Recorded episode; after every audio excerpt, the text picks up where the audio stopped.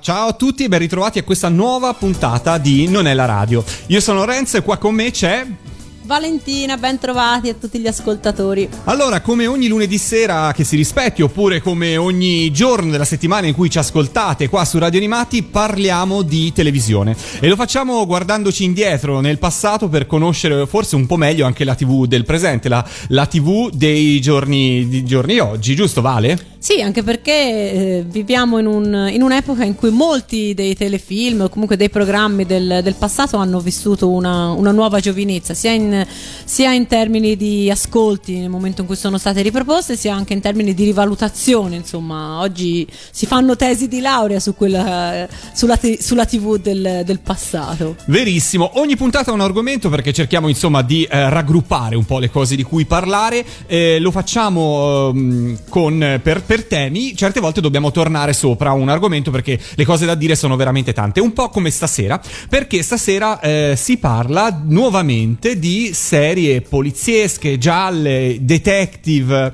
Mm, cosa abbiamo fatto l'altra volta e cosa faremo questa sera? Allora, l'altra volta abbiamo mm, parlato delle, degli investigatori televisivi di ascendenza letteraria, non tanto perché tutti effettivamente ehm, tratti da romanzi, ma perché in qualche modo avevano le caratteristiche poi del, del detective più classico, quello eh, creato da Conan Doyle oppure da, eh, Simenon. da Simenon. Esatto. Quindi abbiamo parlato appunto di Maigret abbiamo eh, raccontato la, la nascita della, della, signora in giallo che pur essendo un personaggio nato per la televisione comunque ha delle caratteristiche ha avuto poi delle, diciamo, un percorso un inverso percorso e soprattutto insomma mh, mm, non è, eh, è, è, un personaggio quello della signora in giallo molto vicino poi alle varie, varie Miss Marple e insomma altri personaggi Di, creati estremamente vicino direi Quindi, sì. Insomma, eh, ed erano tutte, o oh, per buona parte, serie di produzione europea perché comunque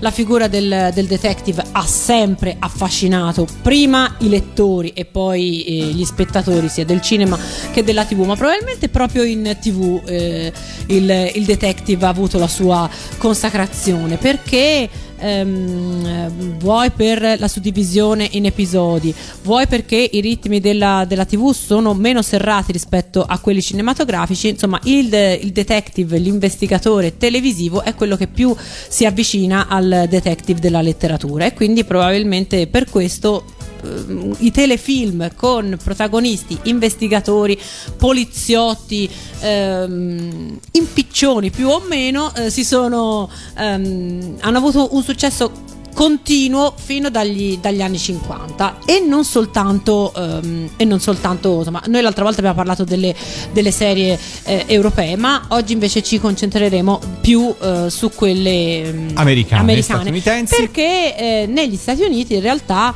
questo, il successo di queste, di queste, figure è legato ad altre, mh, ad altre caratteristiche che mh, li rendono molto più televisivi se, mh, eh, se vogliamo. Allora intanto va detto come già avevamo eh, ripetuto la, la, la, volta precedente, che i primi investigatori sono molto seri, molto compassati, elegantissimi, insomma, non, eh, sono le, non, impeccabili sia nel parlare che nel vestire in queste serie, che peraltro spesso erano girate tutte in interno, quindi l'azione era un elemento decisamente secondario, insomma il, il grosso della trama era mh, costituito appunto dal, dal, ragionamento, dalle serie di deduzioni logiche con cui l'investigatore di turno arrivava alla sua, eh, alla sua conclusione. Quali sono stati i grandi, eh, i grandi le grandi nomi, serie, le grandi, grandi nomi, serie, certo. diciamo che hanno traghettato poi il, il personaggio del, del detective ehm, alla televisione che, che, abbiamo visto noi? Sicuramente uno è stato, eh, è stato Ellery Quinn, che è una serie della fine, degli anni, della fine degli anni 70 che propone un personaggio molto, se vogliamo, eh, ancora molto legato però ai canoni classici del, eh, del detective, quindi eh, eleganza, deduzione finale. Eh, eh, soprattutto anche il modo con cui l'investigatore si pone nei confronti del, eh, dei, vari, dei vari indagati, insomma, colui che ne sa di più, quindi è, è una spanna, ehm, è una spanna sopra, sopra, gli altri. E quindi insomma in qualche modo Ellery Quinn, che è appunto anche un personaggio letterario, fa ancora parte, del, eh, fa ancora parte dei, dei, detective, dei, detective, classici. Forse il primo vero detective che rompe con, eh, con gli schemi alla Sherlock Holmes o, o alla Poirot e che ehm, diventa un'icona televisiva è...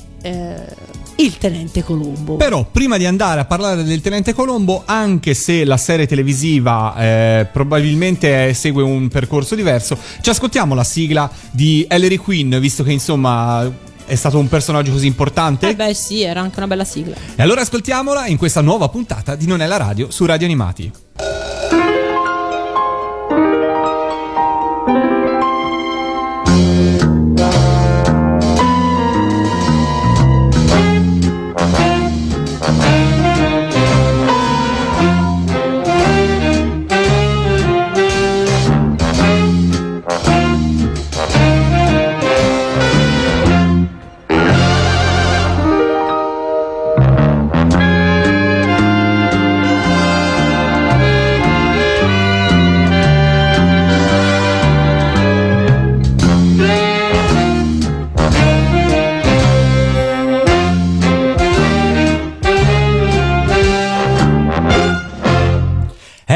Queen su Radio Animati per Non è la radio. Questa sera vi parliamo di gialli polizieschi e quant'altro.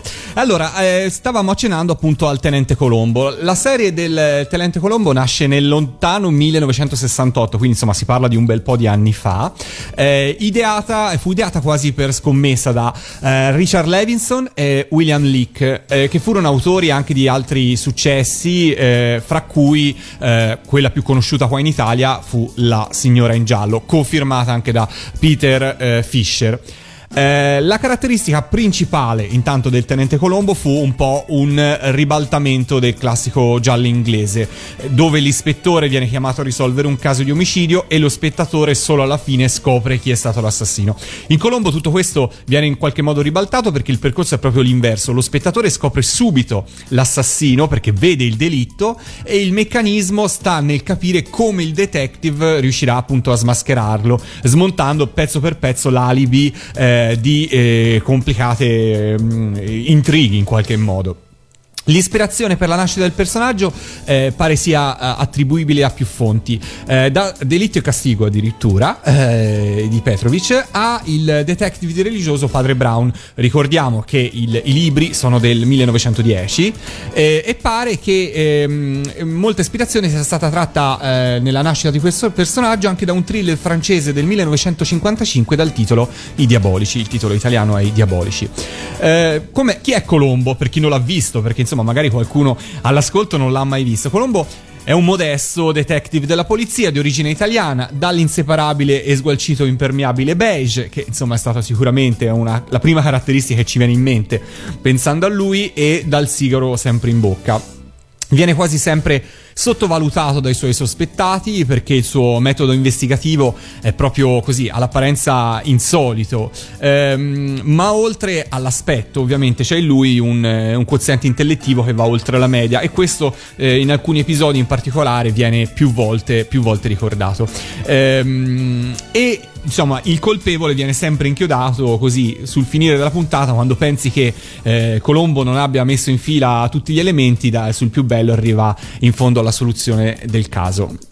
Gran parte, gran merito della fama del personaggio è dovuta all'interpretazione del grande Peter Falk, ma la scelta del protagonista da parte degli autori fu eh, non poco travagliata, um, anche se all'epoca il nome del tenente non era ancora Colombo ma Fisher, la prima puntata fu infatti interpretata da uh, Bert Fried e poi sostituito da Thomas Mitchell. Quindi, insomma, pri- la primissima scelta, non cadde su di lui. Altri nomi poi si susseguirono eh, nel tentativo di trovare il giusto tenente Colombo, eh, però alla fine, insomma, fu eh, chiamato Peter Falk, che divenne il protagonista della serie e eh, successivamente anche eh, ne lavorò dietro le quinte in veste di coproduttore.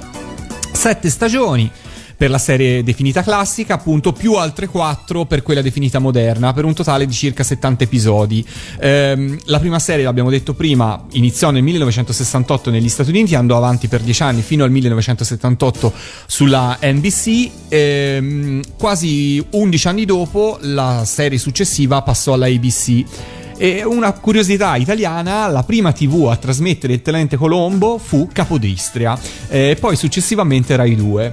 Eh, per cui eh, Capodistria trasmise la serie classica, ehm, Rai 2 proseguì poi a trasmetterla eh, su tutto il territorio italiano, fatta eccezione per alcuni episodi speciali che andarono al cinema e che sono stati recuperati in tv solo uh, in tempi recenti quando Rete 4 ha acquistato la serie moderna e anche ritrasmesso la serie classica più i film uh, che erano appunto all'epoca andati solo al cinema. Te qual è la cosa, Vale, che ricordi di più di Colombo?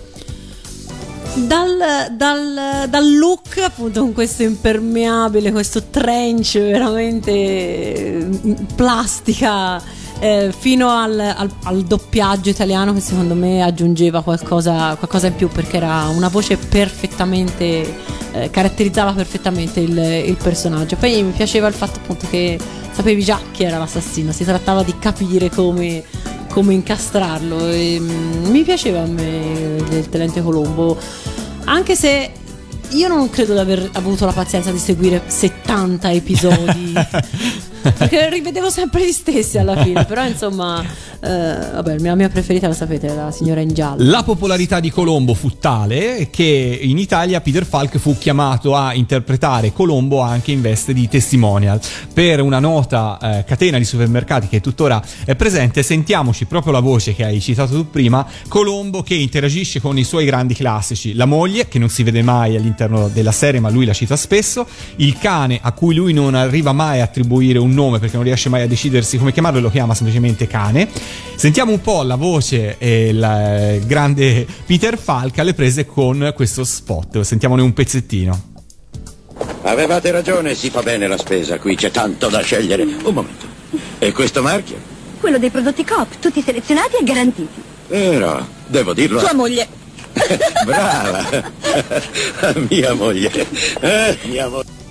E questa era appunto una versione spot del, eh, del um, Tenente Colombo, perché appunto il, il successo, l'abbiamo detto, fu, fu veramente tanto. Ma non solo in Italia, non solo in Italia, va detto perché eh, la serie è stata esportata in 44 paesi nel mondo e la sua fama è stata più o meno, insomma, devo dire, veramente in tutto il mondo. Um, ci sono stati anche tanti omaggi a conferma di questo grande successo e ne voglio citare tre eh, in particolare perché credo che siano, insomma, così apprezzati dal pubblico di Radio Animati. Allora, il primo è ehm, Boronco che eh, è un bambino detective di Los Angeles che appare nell'episodio 72 della seconda serie di Lupin III. Per cui c'è una citazione voluta proprio all'ispettore Colombo. Anne Barbera hanno attinto proprio a mani basse, come si dice, per la creazione di eh, Mumbly, una versione detective del più celebre Matley.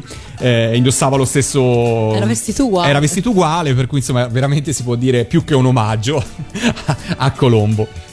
E poi per finire, non da meno, nel 1987 in Italia eh, Topolino eh, creò un'avventura eh, in cui ribattezzò Colombo in Tenente Piccione. Per cui insomma la popolarità lo si vedeva proprio anche attraverso questi camei, questi omaggi fatti appunto dal Giappone all'America di nuovo con Barbera fino all'Italia. Secondo me anche il detective Goro del detective Conan è eh, chiaramente ispirato perché è vestito anche lui uguale. è vero, è verissimo. Perché da Colombo in poi poi il trench fa sempre investigatore. È vero. Ce è l'aveva vero. già eh, Philip Marlowe interpretato da Humphrey Bogart, ma secondo me eh, il binomio Trench investigatore è dovuto a Colombo più, più ancora che a, a Humphrey Bogart. Ne approfitto per salutare gli amici che ci stanno ascoltando in diretta su Radio Animati questa sera e fra cui Matteo che ci dà come sempre informazioni utili eh, per eh, puntualizzare. Allora, Colombo su Rai 2 dal 6 luglio del 1976, mentre la voce e la, mh, lo spot che abbiamo sentito prima è una delle interlocutrici è, Graziella eh, Polisenanti che è attrice e doppiatrice. Grazie mille Matteo e eh, benvenuto anche te all'ascolto. Ormai che ci sono saluto anche gli altri, saluto Renzo, saluto Igor, saluto David, saluto Giuseppe, Ilaria, Matteo, Nicola, Francesco, Piero, Katia, Tiziana, Daniele. Roberto, Simone, Elia, Elisabetta, Alessandro, Alessio, Enrico, Sheila, Alessandro, insomma siete veramente tanti eh, collegati con noi di Radio Animati e ci fa sempre molto piacere. Se volete chiedermi l'amicizia, Lorenzo Animati, io ve la darò e potrete chattare anche con me. Proseguendo con Colombo, avevo alcune curiosità. Allora, Prima di tutto gli abiti di scena. Gli abiti di scena che indossava Peter Falk, compreso il suo sgualcitissimo impermeabile, erano forniti dallo stesso uh, attore. Um, ci furono tanti camei di guest star all'interno delle tante puntate della serie, uh, ma altrettanto importanti furono i registi. Um, e fra tutti è doveroso ricordare un giovanissimo Steven Spielberg che eh, eh, agli esordi della sua carriera che nel 1971 ehm, si trovò a dirigere l'episodio Un giallo da manuale. Pochi anni prima della morte, la sua morte, Falk aveva espresso interesse a tornare nel ruolo e nel 2007 aveva addirittura eh, pronta una sceneggiatura dal titolo L'ultimo caso di Colombo Tuttavia la ABC rifiutò il progetto e i produttori non sono poi più riusciti purtroppo, va detto, a trovare altre società disposte a realizzare l'episodio anche all'estero. A fine 2007 purtroppo Peter Falk fu colpito da una grave malattia che insomma gli fece perdere notevolmente la lucidità e, e, quel, e soprattutto gli impedì da quel momento in poi di lavorare e purtroppo Peter Falk, Falk ci ha um, salutato all'età di 83 anni per cui insomma eh, non è riuscito a portare a termine questo um, bellissimo pro- progetto di realizzare un ultimo episodio di Colombo. E io direi di ascoltarcela la sigla del Tenente Colombo e proseguire proseguire così il nostro viaggio qua su Radio Animati all'insegna dei gialli polizieschi e in generale dei detective.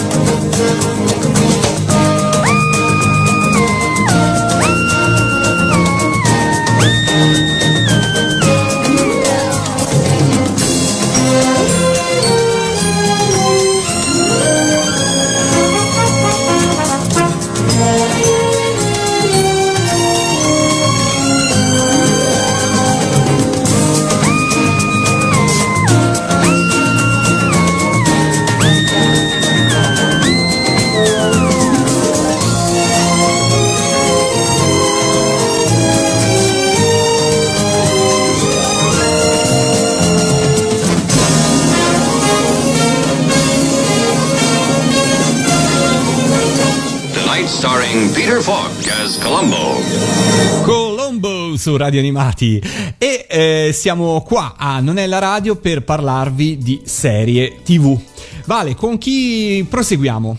Eh, proseguiamo con, eh, con l'arrivo degli anni 70, con i detective degli anni 70 che ehm, appunto da Colombo in poi cominciano a, rompere con lo schema classico del, del detective di ascendenza letteraria. Eh, I detective degli anni 70 sono molto spesso dei duri, quindi hanno, hanno un passato tormentato, comunque del- una, una vita privata che ogni tanto viene fuori a differenza dei, dei- dei loro precedenti, ogni tanto viene fuori, quindi eh, permette allo spettatore di eh, farsi un'idea più chiara di che tipo di personaggio poi è questo, eh, questo investigatore, questo, questo detective. E questo tra l'altro aiuta anche ehm, il pubblico ad affezionarsi alla, eh, alla figura, di- eh, alla figura del, del personaggio televisivo.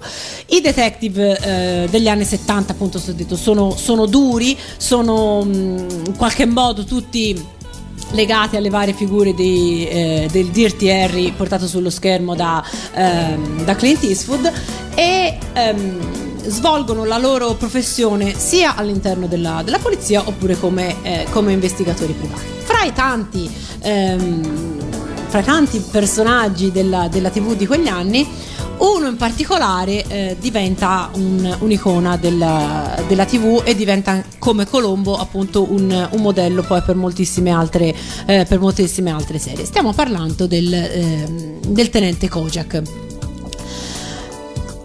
Theo Kojak, che è, è un incorruttibile eh, tenente americano di origine greca che ehm, è in forza all'undicesimo distretto di Manhattan, come viene eh, spesso ricordato. È un, eh, un personaggio decisamente peculiare perché appunto eh, è incorruttibile ed è un, è un vero duro, non ha nessun, eh, nessuna remora quando è necessario ehm, a infrangere anche le, le- le regole del- imposte dalla stessa, eh, dallo stesso corpo di polizia pur di arrivare all'arresto del, del colpevole.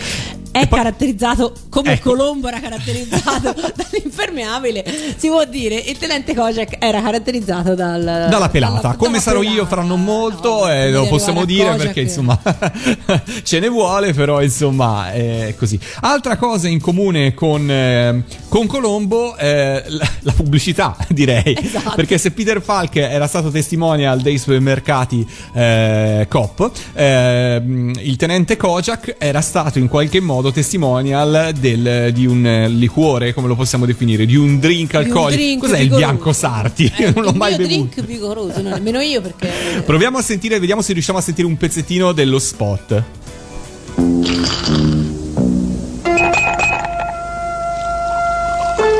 Bianco Sarti, mio drink vigoroso. Bianco Sarti, il drink vigoroso. Eh, appunto, come me.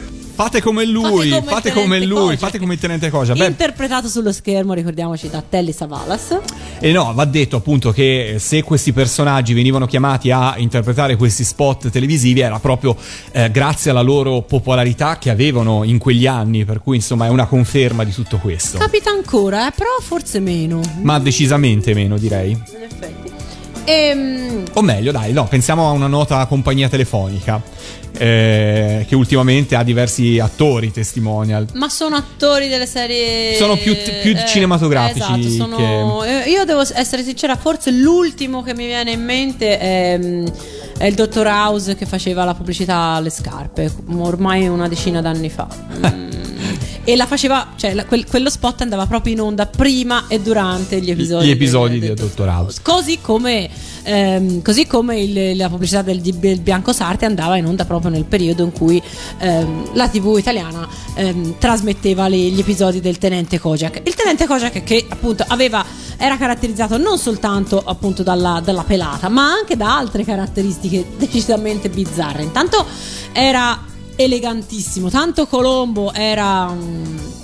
come si può dire, eh, trasandato. Così invece Teo Kojak era sempre inappuntabilmente elegante. E ehm, Kojak aveva anche un'altra, un'altra caratteristica: fumava e mangiava lecca lecca. E questa può sembrare una cosa assurda, insomma, siamo- abbiamo appena descritto un, eh, un detective di quelli come si diceva una volta, tutto d'un pezzo, e può stupire il fatto che ehm, rinunciasse eh, all'immancabile cicchino per, per il lecca lecca, ma in realtà anche questa è una cosa che, che va spiegata.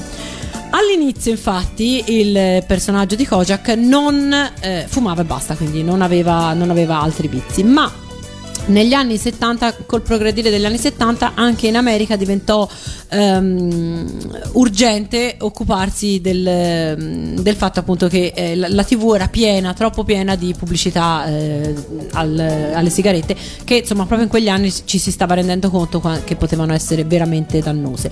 E quindi un, un eroe, tra virgolette, della TV eh, molto seguito come poteva essere il tenente Kojak, ehm, si temeva che insomma il, questo suo vizio del, de, del vizio del fumare potesse in qualche modo poi ritorgli, ritorgli ciao ritorcersi modo, contro esatto. World Masterpiece, Masterpiece Theater, Theater. esatto potesse in qualche modo danneggiarlo e fu lo stesso Telly Savalas a trovare la, ehm, a trovare la, mm, la, soluzione perché ricordandosi di un film di Mario Bava in cui lui aveva recitato e ehm, in cui appunto eh, interpretava un, uno psicopatico che aveva il vizio del, del lecca lecca eh, suggerì di suggerì appunto di, di, sostituire le sigarette con i lecca lecca anche se poi furono gli stessi sceneggiatori e lo ha confermato poi anche Telly Savalas eh, poi eh, in un secondo momento in realtà Kojak non ha mai smesso di, veramente di fumare insomma diciamo che ha abbinato un vizio a un altro diciamo, diciamo così. Quindi denti cariati e problemi con dipendenza dal esatto, fumo. veramente Bene, allora ascoltiamocela la sigla del, di Kojak. Che dici, Vale? Sì, sì. Eh? Ascoltiamocela e torniamo qua in diretta su Radio Animati subito dopo.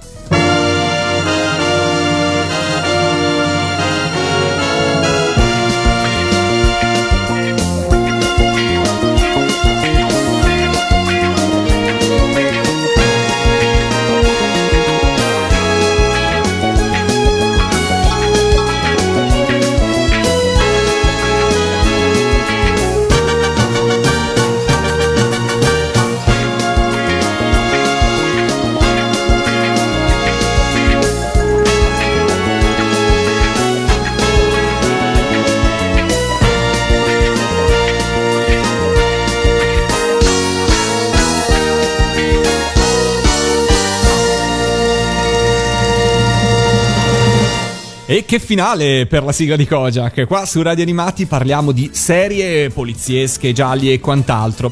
Allora, siamo passati, diciamo, agli anni 70, eh, arriviamo sul finire degli anni 70, passiamo agli anni 80. Sì, eh, tra l'altro ancora su Kojak volevo dire una cosa che poi ehm, è comune anche ad altre eh, serie di cui parleremo e di cui abbiamo già parlato.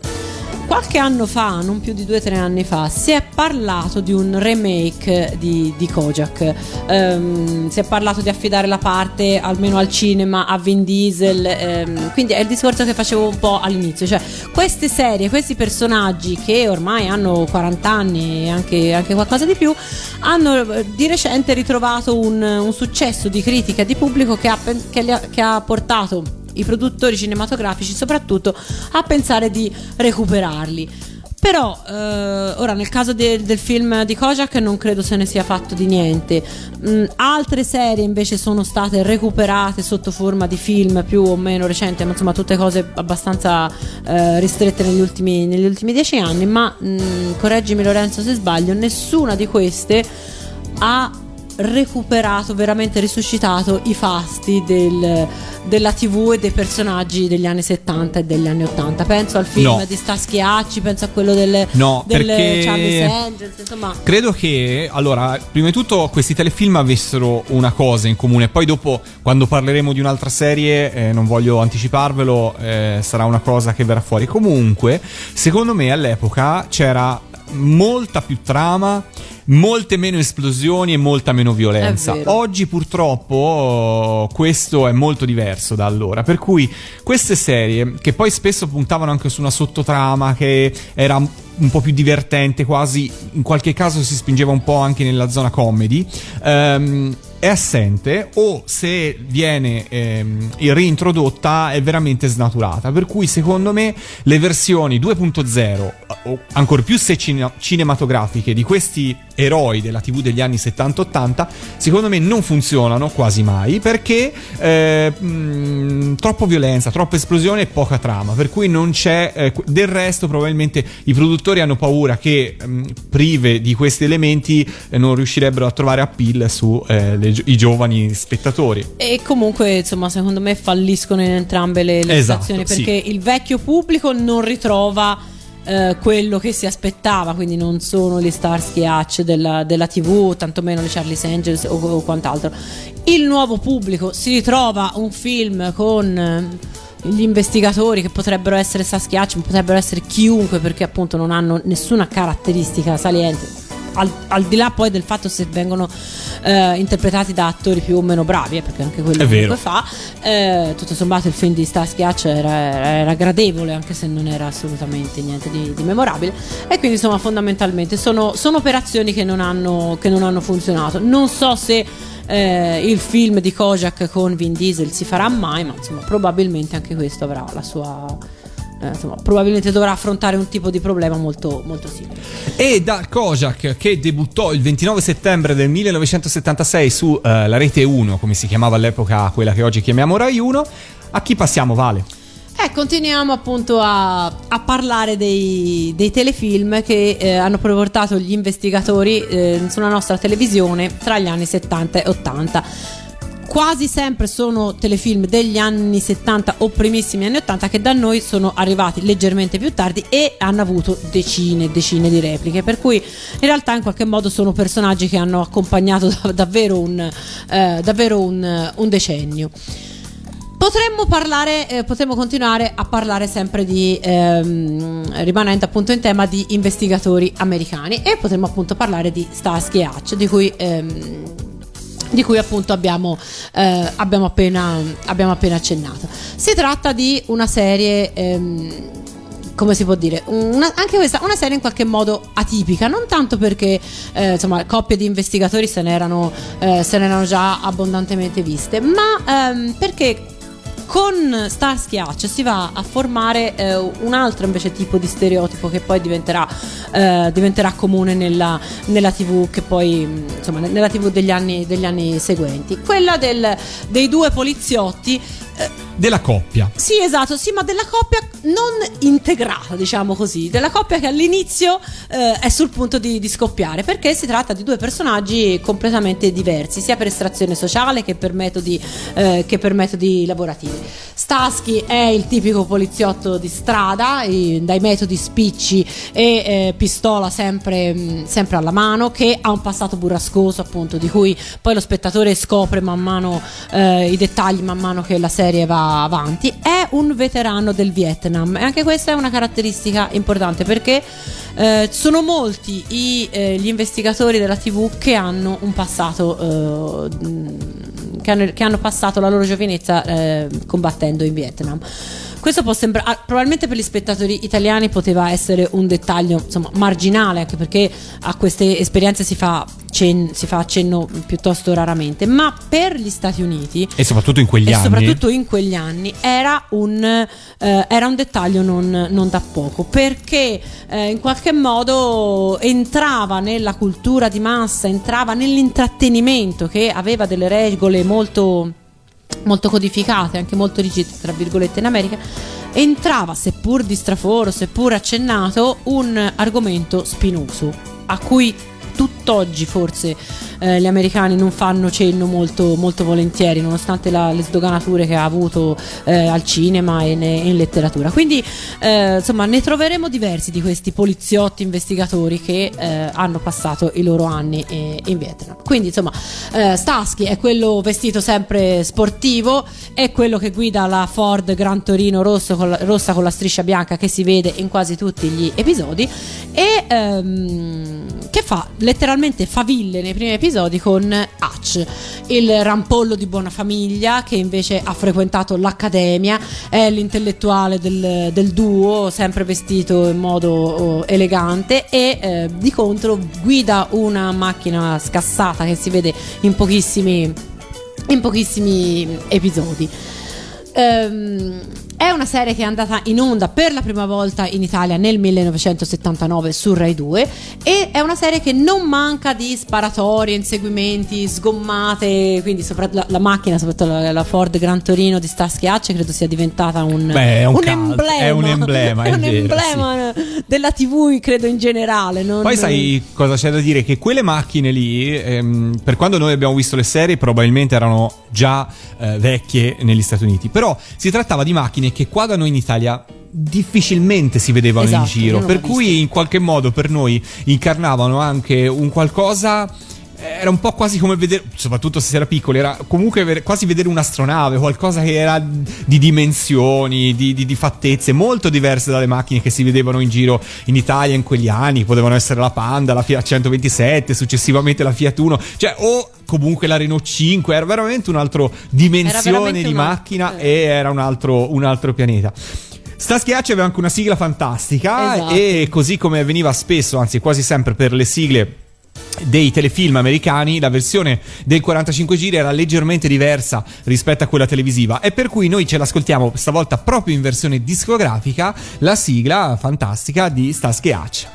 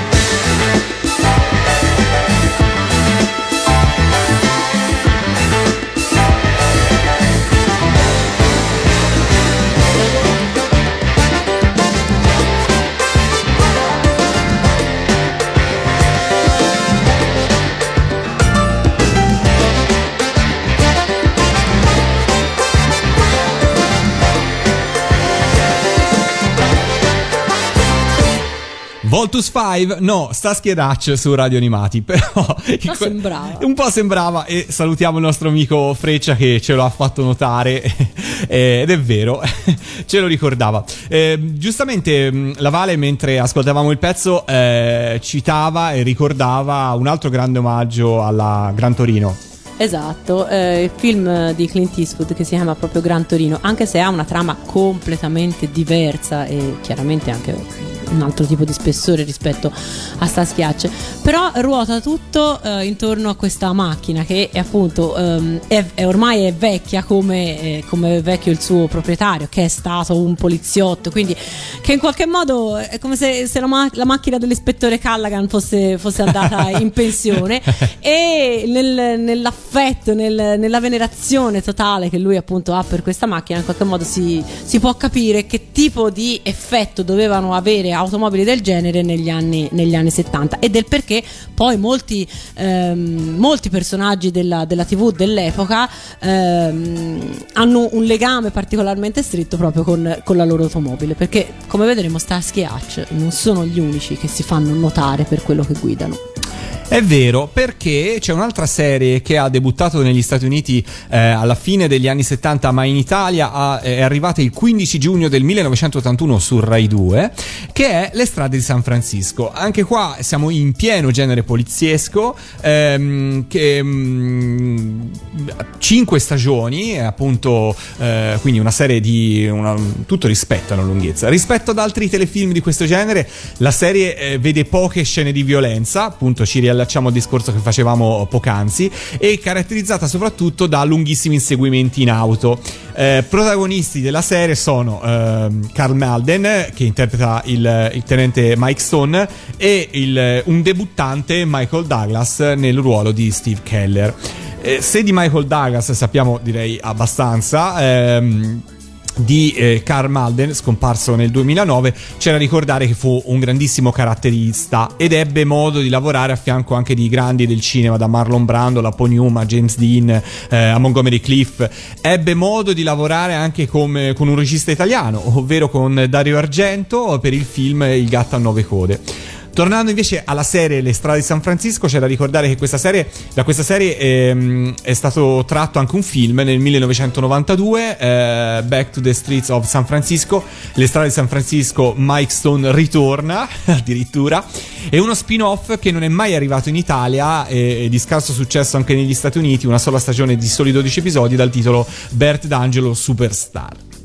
Douglas lasciò praticamente eh, fu eh, presente in tutta la serie, la lasciò solamente a pochi episodi dall'ultima, alla fine dell'ultima stagione perché eh, fu impegnato nelle riprese del film Qualcuno volò sul nido del cuculo, che eh, fra l'altro gli regalerà un, un premio Oscar, per cui insomma diciamo che fece anche bene a un certo Certo. punto a, eh, a svoltare a- e, e a prendere quel- questa occasione.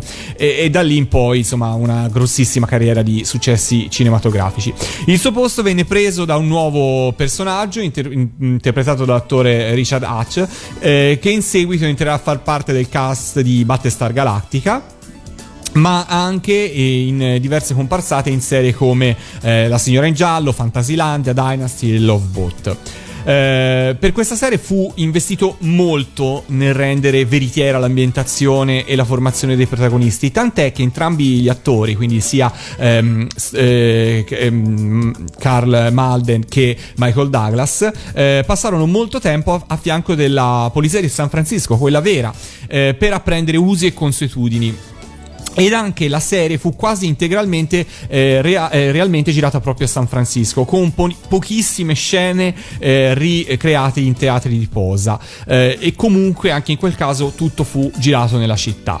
Le auto della polizia, perché insomma erano importanti, poi era una serie che si basava proprio sugli inseguimenti, erano state riprodotte con moltissima attenzione ai dettagli, proprio per cercare di dare un aspetto veritiero alla, mm, alla- al- mm, alla serie. Sponsor, non a caso, del telefilm negli Stati Uniti era la Ford. eh, Ma appunto- dai. ma non l'avrei mai detto. Ehm, quindi, mentre l'auto del protagonista era una Ford Galaxy, eh, la stessa che in quel periodo era in dotazione appunto alla, alla- proprio alla polizia di, di San Francisco. E allora io direi di, di riascoltarcela perché queste sigle sono molto brevi, però secondo me danno subito, riportano subito, sono molto evocative, no? Perché ricordano eh, benissimo quei telefilm. Quindi ascoltiamocela anche la sigla delle strade di San Francisco, qua su Radio Animati.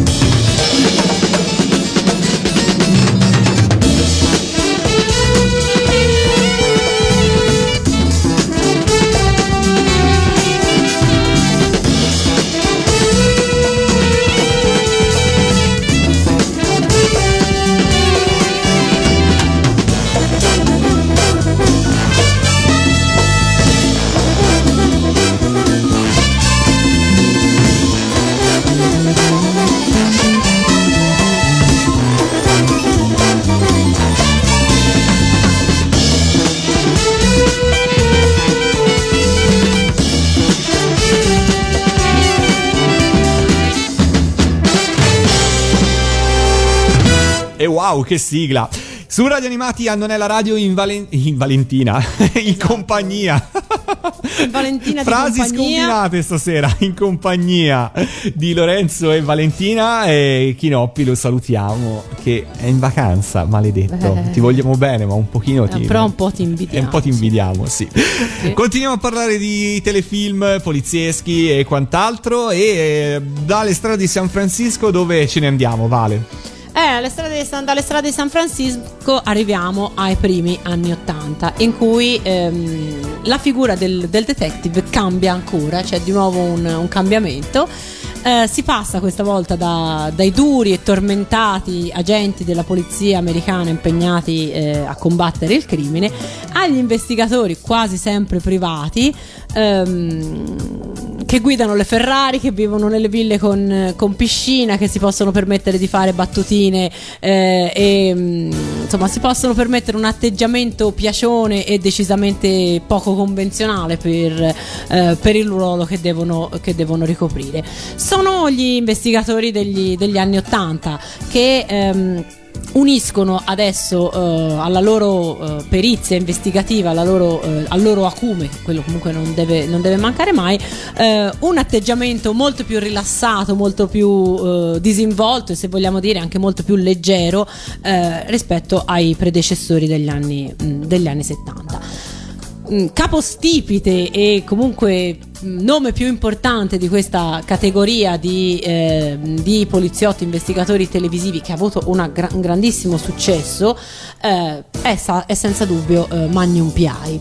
Magnum P.I. è il protagonista di una serie prodotta dalla, dalla CBS nei primi, eh, nei primi anni 80 che vede protagonista eh, Tom Selleck, un attore che appunto deve alla- a, questa- a questo personaggio la sua, la sua fama, ma come poi vedremo... E a sua volta la deve in parte anche ai suoi baffi Esatto, sicuramente. Deve, sicuramente, eh, ma anche alle camicie. eh, e alle camicie. io penso che sia stato un abbinamento. Indubbiamente. Ecco, cioè, se vogliamo pensare al- all'impassibile eleganza di un Nero Wolf o di Sherlock Holmes, al- all'impermeabile dell'ispettore de- de- di Colombo, eh, Magnum poi P.I. sono ba- baffi e camicie, Si sì. passa a- al look da spiaggia di, eh, di Tom Selleck in, in Magnum P.I.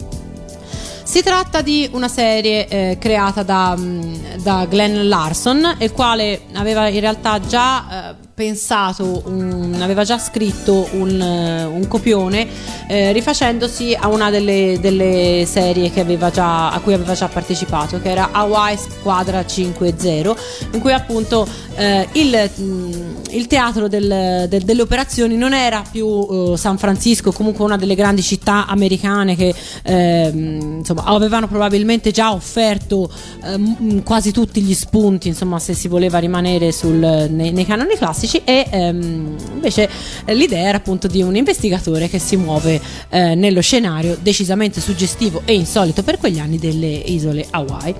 E, ehm, all'inizio ehm, Magnum, Magnum dovrebbe essere una spia, invece poi viene trasformato in un investigatore, eh, un investigatore privato e anche lui, e questo viene detto più volte, è un reduce della guerra del Vietnam. Sicuramente la sua esperienza deve essere stata meno traumatica di quella di Starsky, però insomma anche lui viene, in realtà lo, questo argomento viene affrontato in più episodi e ehm, Magnum ha dei colleghi, degli ex commilitoni che qualche volta lo aiutano nelle indagini, ehm, ai quali è molto legato proprio in virtù del fatto che hanno servito insieme eh, l'esercito degli Stati Uniti do, durante la, la guerra del, del, Vietnam. Quindi Thomas Sullivan Magnum IV, più semplicemente IV, è quindi un ex Marines e eh, ha lavorato per un periodo nei servizi segreti della, della Marina e poi ha, ehm, ha, lasciato l'esercito e in cerca di una nuova eh, occupazione ha incontrato casualmente insomma ha incrociato la strada di, un, di uno scrittore Robin Masters il quale non, noi non vedremo mai nella, nella serie, lo lascia, eh, gli permette di vivere nella sua villa, gli permette di usufruire della sua Ferrari, della piscina, di tutto quanto, eh, con maggiordomo compreso, e gli permette quindi di eh, svolgere la sua attività di investigatore privato. PI sta proprio per, eh, appunto per è l'acronimo appunto di investigatore privato. E, ehm, a fare da contraltare a Magnum PI che è un personaggio decisamente decisamente come si può dire fuori dagli schemi perché eh, si vanta appunto di lavorare solo quando ha voglia passare tutto il giorno in spiaggia guidare la Ferrari insomma godersi letteralmente la vita fare la bella vita c'è eh, il maggiordomo Jonathan Higgins, che anche lui ha un passato da, da militare, e eh, tanto Magnum è mm, uno scavezzacollo, tanto eh, invece Higgins è, il, è, la testa quadra della, della, serie. La controparte. Esatto, diciamo. la controparte in qualche modo, una specie di, di, una specie di rovesciamento di ruoli di, di Batman, se, se vogliamo. Beh sì, in, in un certo modo. senso sì. Esatto. E quindi ehm, fondamentalmente poi tutta la serie si, si snoda quest, su, questi, su, questi, canoni. Eh, un cliente arriva da eh, Magnum, propone o quantomeno lui scopre appunto un caso eh, da, da, investigare e eh, tutta la, la serie poi presenta un po' meno le stesse caratteristiche, non mancano le scene d'azione, non mancano anche momenti piuttosto, eh, se vogliamo, insomma, piuttosto drammatici, perché comunque non è, non è tutta una serie così leggera come, come può sembrare, è comunque una, una serie molto accattivante, molto divertente non poco, eh, non poco, del successo è dovuta al, agli scenari meravigliosi delle, delle, Hawaii che insomma vengono letteralmente utilizzati come cartoline eh, per, eh, per, tutta la, per tutta la serie. E anche io direi da una bellissima sigla che qua esatto. in Italia abbiamo avuto. Ce l'ascoltiamo e poi andiamo avanti ancora un po' con Magnum Pay perché ci sono altre curiosità da dire. La sigla firmata da Mike Post che lo possiamo definire forse un po' l'Augusto Martelli delle sigle americane perché eh ne beh, ha fatte sì, veramente tante dalle team ad altre serie che magari dopo citeremo. Allora ascoltiamocela la sigla, anche questa in versione discografica, così come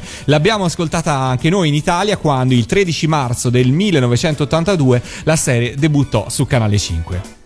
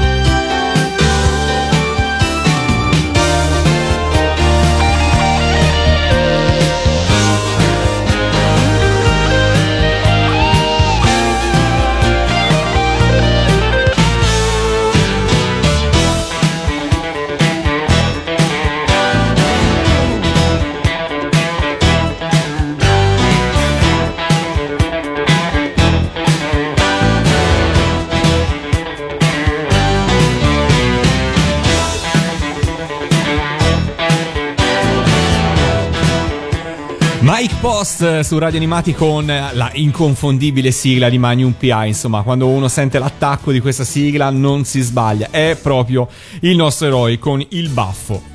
Vale, continuiamo a raccontare qualcosa di Magnum PI perché ci sono altre curiosità. Eh beh sì, è una serie decisamente piena di aneddoti, di cose interessanti. Una delle cose più interessanti secondo me da citare è che comunque al di là poi del, um, della leggerezza del, dell'argomento, anche il modo con cui poi veniva, uh, veniva interpretata da Tom Selleck, Tom Selleck che ricordiamo per aver firmato il contratto uh, che lo legava al personaggio di Magnum PI fu costretto a dire di no a un, eh, a un, regista di nome Steven Spielberg che lo voleva, lo aveva scelto per interpretare un famoso archeologo eh, cinematografico e per questo il ruolo di Indiana Jones poi andò a Harrison Ford. Eh, Chissà. Forse Michael Douglas aveva fatto bene. Eh, cioè. Con tutto l'affetto per Magnum PI, però probabilmente eh, insomma le, avrebbe avuto le sue belle soddisfazioni.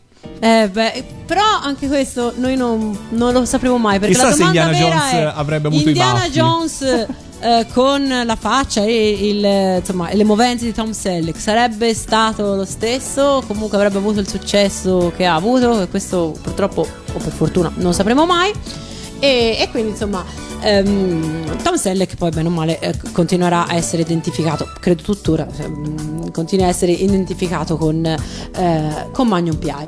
Una serie eh, in cui il, le trovate registiche non sono, non sono, da, non sono da, da sottovalutare perché è una delle è una, una, delle produzioni in cui eh, il racconto è tutto fatto, o comunque per buona parte fatto in, in soggettiva.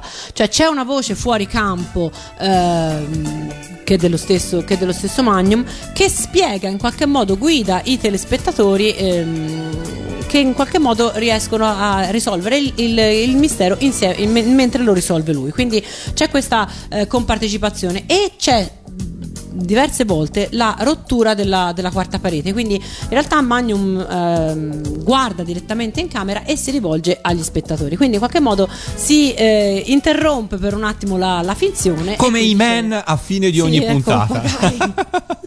più o meno, diciamo. Eh, Siete meno stati come- bravi a scuola? Ecco, esatto. Se non altro- Ricordatevi. se non altro Magnum PI Quando faceva... la vecchietta deve attraversare la strada, questo, Prima questo si guarda a destra e poi a sinistra. No, in realtà, ehm, in realtà non. Non- qui non, De Bolle non ci sono i, i pistolotti eh, che, mm, che- che faceva, che faceva i men, ma ci sono eh, invece appunto c'è la ricerca proprio del- dell'attore, eh, la ricerca della complicità del pubblico, che è un, eh, un, è stato un espediente cinematografico che era già presente nelle, eh, nelle comiche di, di, di Stanley Olio.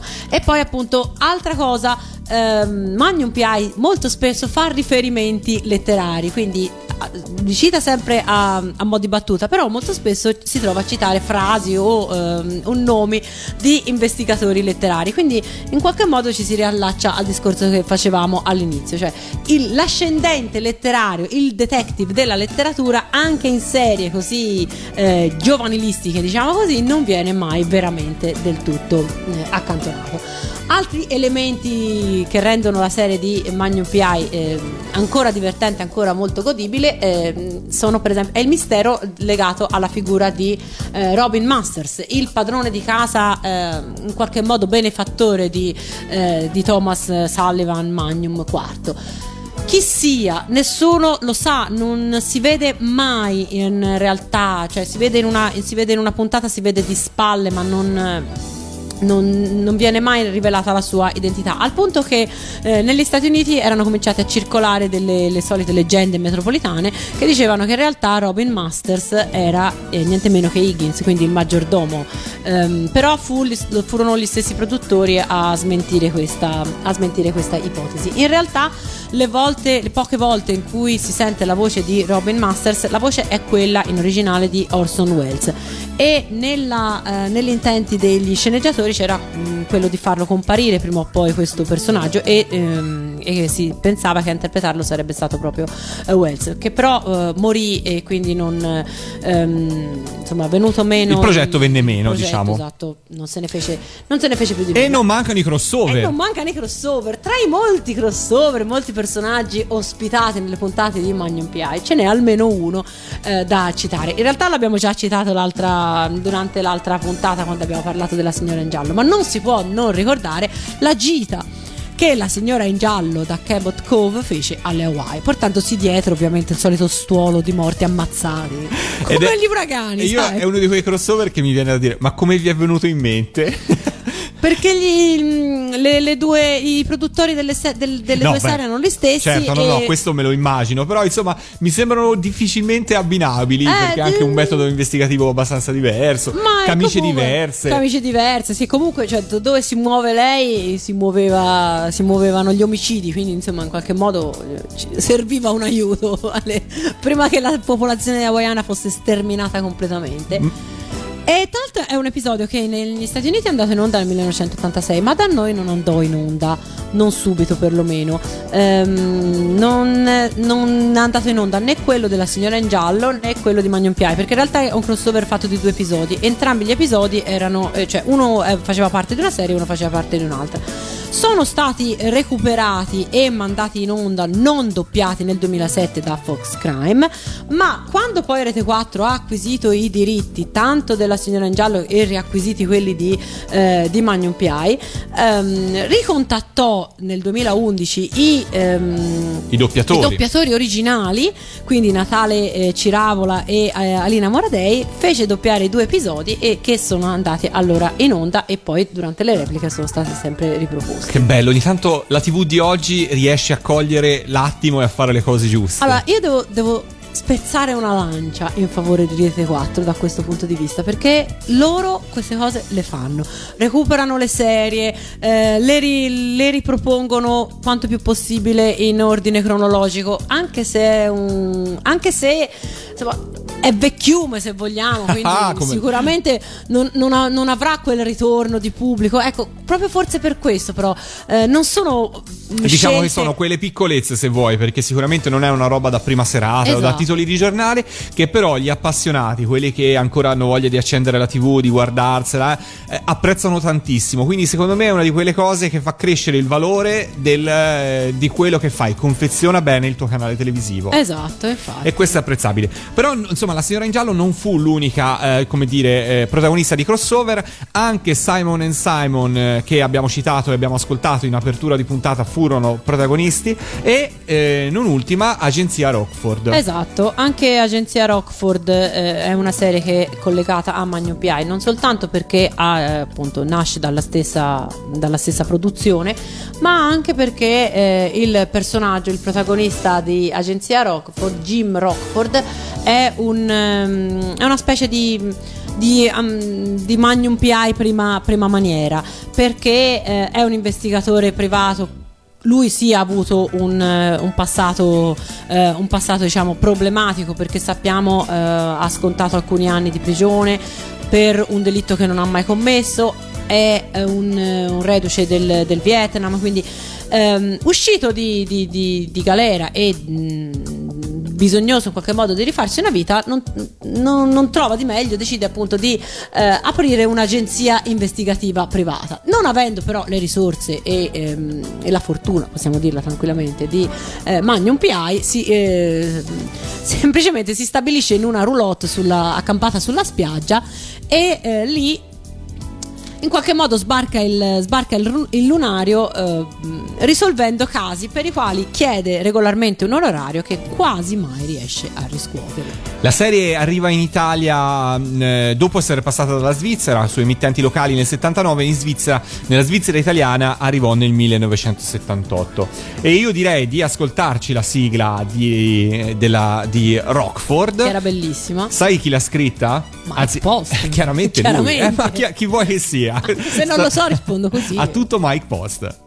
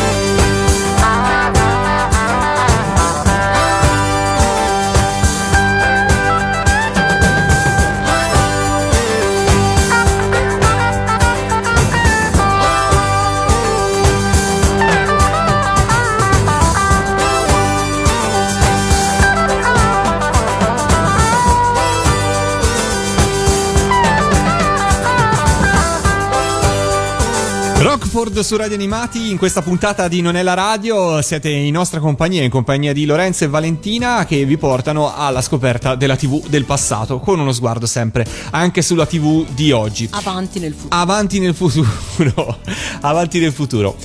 Andiamo avanti con il tema della puntata, quindi poliziotti, detective eh, e in generale giallo, polizia, quello che vi piace di più. E andiamo con una serie che insomma eh, in tanti hanno amato. Una serie che negli Stati Uniti è andata in onda a, a, fra il 1977 e il 1983, in Italia è arrivata nel 1981, inizialmente su TV locali, la prima eh, data, la data più vecchia che il nostro Matteo è riuscito a trovare è quella del 20, 23 di aprile su Savona TV, quindi proprio TV localissime. La serie 23 di aprile di che anno però? Del 1900 81 per cui la serie ancora non era conclusa negli Stati Uniti, ma dobbiamo svelare il nome della serie. La serie sono, eh, di cui parliamo adesso sono i Chips. Eh, è una serie incentrata su due giovani California Highway Patrol, ovvero due poliziotti della stradale, fondamentalmente questo sono.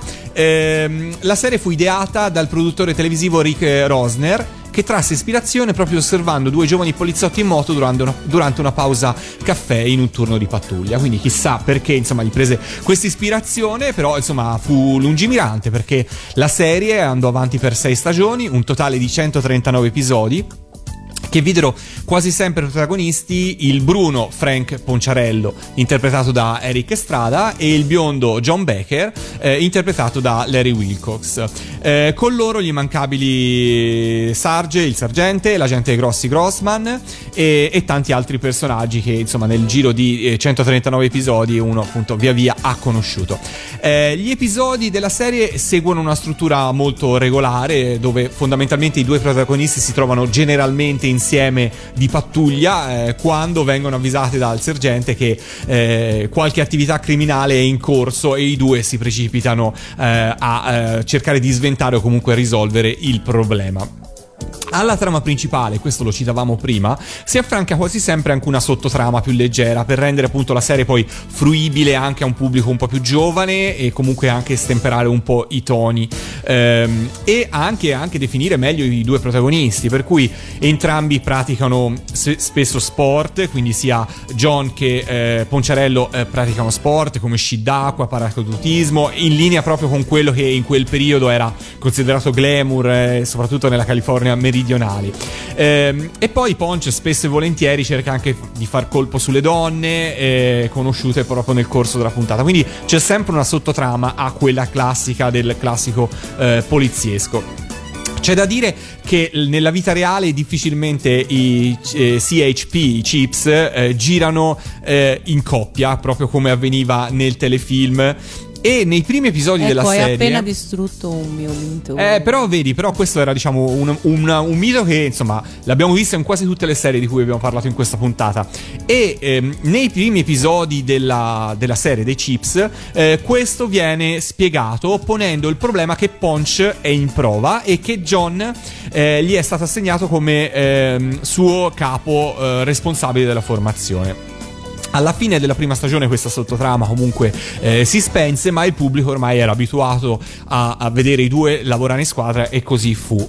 Um, I due attori protagonisti all'interno della serie hanno spesso girato senza l'utilizzo di controfigure e eh, anche se Estrada in particolare, quindi Ponciarello, non avendo mai avuto esperienza in moto prima di allora, fu sottoposto a un corso intensivo di ben otto settimane per imparare a guidare. Ma c'è da dire purtroppo questo non fu uh, di grandissimo aiuto perché nonostante questo um, non riuscì a superare l'esame per la patente, se non dopo il terzo tentativo, quindi aveva qualche problema con la moto eh, il povero Estrada e non gli mancarono anche qualche piccolo incidente sul set. In particolare particolare uno molto grave eh, avvenne durante le riprese della terza stagione del, della serie, eh, quando cadendo con la mos- moto si fratturò diverse costole ed entrambi i polsi. L'incidente ed il successivo ricovero in ospedale furono però inseriti nella trama stessa della serie per, perché non si butta via niente, eh compreso certo. lui che si sfracella, il povero Poncerello che si sfracella al suolo. Ehm, fa un po' sorridere, eh, ma forse ricordiamo con piacere i chips anche perché a fronte del loro lavoro e dei malviventi arrestati sia da John che da Ponciarello non hanno mai estratto le armi da fuoco per tutta la serie. Quindi sono due poliziotti che hanno la pistola però per tutta la serie non hanno mai estratto nessun'arma da fuoco. È un po' incredibile quanto si stia tornando indietro negli Stati Uniti. Comunque, l'unico protagonista ad estrarre un'arma da fuoco nella serie è, ehm, è l'ufficiale, è l'ufficiale Barry, eh, che eh, la estrae, però, pensate bene, tre volte in tutta la serie. Quindi, insomma, In sette in, in sette anni, ben tre volte, solo tre volte.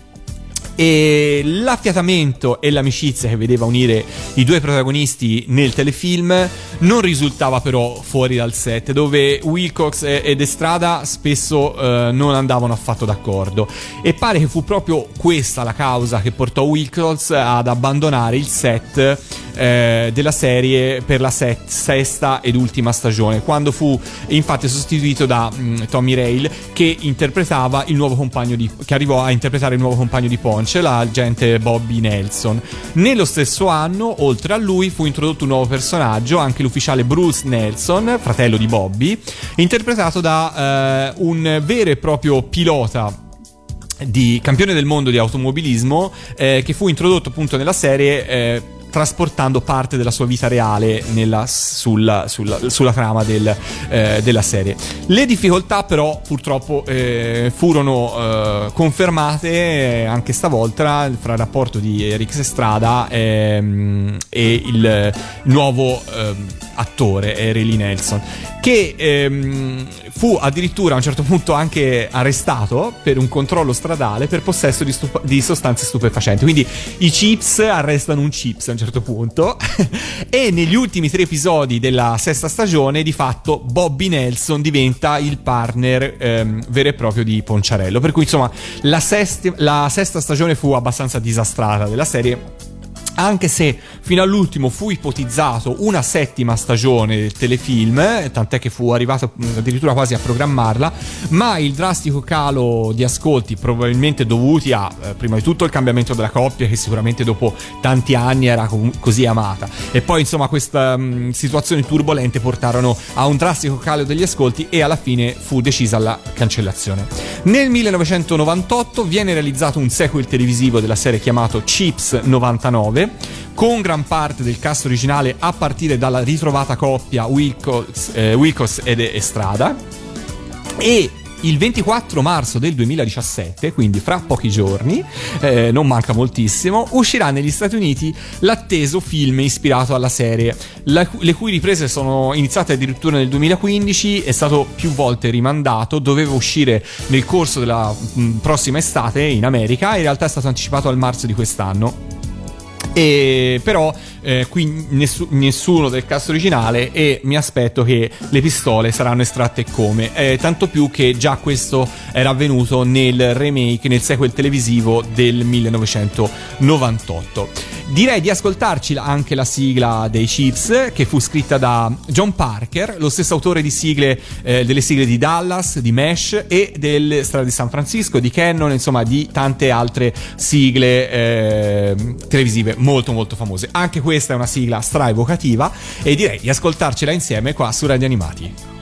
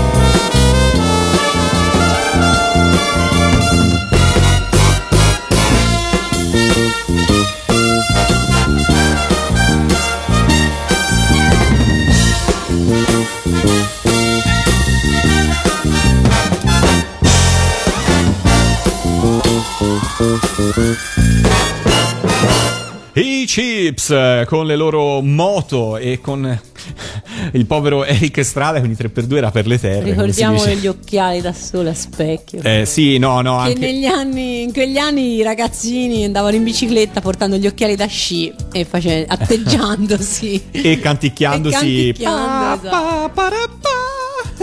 Chi non lo ha fatto all'epoca? Su Radio Animati non è la radio, continuiamo a parlare di telefilm questa sera e ehm, dove ce ne andiamo, Vale? Eh, dove ce ne andiamo? Mm, ce ne andiamo a citare, almeno a citare un, un altro titolo piuttosto, forse, forse non, di primissimo, non di primissimo piano, ma insomma vale la pena, eh, vale la pena citarlo perché in Italia ha avuto un, un discreto successo. Stiamo parlando di eh, Cuore e Batticuore. È un... ehm, anche qui siamo um, più o meno dalle parti... Fine di- degli anni 70, Sì. inizio anni 80, la e serie... come, come concezione siamo più o meno dalle parti di, di Magnum PA, insomma, eh, sono due miliardari che hanno un eh, che appunto che hanno come hobby, eh, visto che non, non devono lavorare, non hanno nessun tipo di problemi. Aspetta, aspetta, facciamolo dire alla sigla italiana che Ah, cosa avevano, che cosa facevano, perché era una sigla in cui si parlava anche, questa è proprio la sigla italiana, e sentite un po', ve lo racconta Max che cosa fanno i due miliardari. Questo è il mio capo, Jonathan Hart, un miliardario che si è fatto da sé. Un tipo molto in gamba. E questa è la signora Hart, gran bella donna, veramente degna di lui. Ah, dimenticavo, io sono Max. E mi occupo di loro. E non è una cosa facile, perché il loro hobby è il delitto.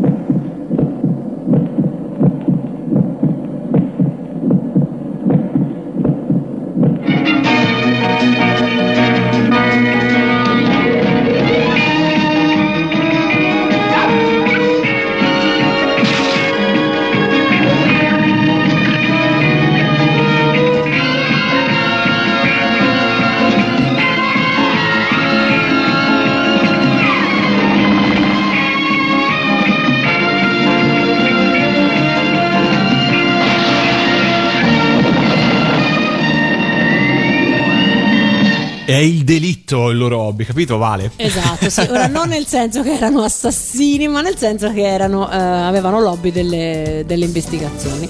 E mm, è- è una serie, sì, appunto, non- sicuramente non una di primissimo, di primissimo piano, però aveva, aveva tanto questa sigla molto, molto accattivante. E poi anche qui c'era un maggiordomo che in qualche modo faceva da. eh, come si può dire da, da- da- da padre a questi due eh, a questi due miliardari scapestrati e interpretati da mm, Robert Wagner e Stephanie, e Stephanie Powers è un ehm, È una serie che in Italia eh, sì. è arrivata eh, su Rai 2 a- nel, il 28 giugno del 1981 debuttò su Rai 2, anzi sulla rete 2 all'epoca alle 21.50 per cui insomma è stata una serie comunque della Rai quindi sì, insomma sì, è di- da una- prima serata. È stata una serie della Rai ed è stata una serie anche in Italia ricordo aveva, aveva un buon seguito. Sì poi fu programmata anche nel preserale di Rai 2 questo sono, sono certo Proprio come nel preserale di Rai 2 fu successivamente programmata una serie che inizialmente ebbe l'onore della prima serata, perché eh, la serie di cui parliamo ci porta prima di tutto in un'altra nazione perché, e anche in un altro continente. ci riporta in Europa ci riporta in Europa perché la serie di cui vi parliamo eh, eh, debuttò l'11 de- gennaio del 1979 in prima serata su Rai 2 ed è la serie dell'ispettore Derrick. È l'ultima serie di cui parliamo stasera perché forse è anche una del- delle ultime ehm, che presenta gli investigatori televisivi con tratti così chiaramente riconoscibili. Eh, poi quando faremo, a questo punto possiamo dirlo, Ci sarà una terza puntata, sì. ci occuperemo degli anni, da- dalla metà degli anni 80 in poi, insomma, in cui anche questo genere dovrà per forza essere innovato perché eh, cambierà. E come dicevamo prima anche fuori onda, insomma, da, da- da- da telefilm per nonni e bambini eh, diventeranno poi i gialli, diventeranno tutt'altra tutt'altre, tutt'altri tipi di serie.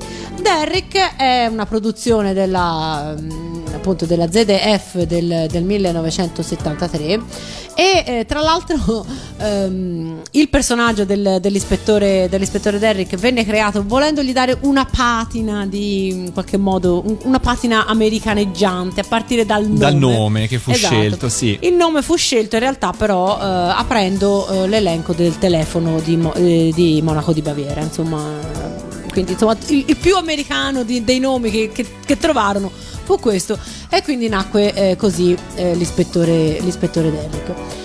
Il pubblico, tra l'altro, amò subito questa, mh, questa serie, comunque di stampo piuttosto classico. L'ispettore che eh, a capo suoi, mh, insomma, del suo ufficio di, investiga- di investigatori eh, risolve poi casi che sono appunto quelli più classici, da, eh, dall'assassino eh, coniugale allo spacciatore di droga, insomma, cose, cose piuttosto tra virgolette nei canoni. Però diciamo che Derrick reintroduce un po' quell'aspetto di, ehm, come dire, analisi eh, sociale, di contesto, che riporta il protagonista forse più vicino agli ispettori europei rispetto a quelli americani. Cioè in Derrick forse ci sono eh, aspetti che lo avvicinano un po' più quasi a Maigret, per quanto Sì, sia un esatto. personaggio completamente diverso, ambientazione completamente diversa, epoca completamente diversa, però ehm, Derrick è una persona, è un ispettore che studia anche il contesto in cui eh, si è svolto ehm, l'omicidio, Eh, cerca sempre dei, col- dei mm, come dire, dei... dei complici eh, dell'assassino per cui Cerca eh, sempre anche di inquadrare, inquadrare il, delitto contesto, in c'è un'analisi da contesto. parte di Derrick. Il tutto svolto in ambienti sempre pieni di moquette, Eh. di attori quasi sempre bruttissimi. Se avete presente le- la sgargiante, eh, colo- gli sgargianti colori di Magnum PI, ecco, Ecco, il dimentichiamoceli. Marrone, verde, grigio, nero, questi sono E i colori. pioggia. E pioggia.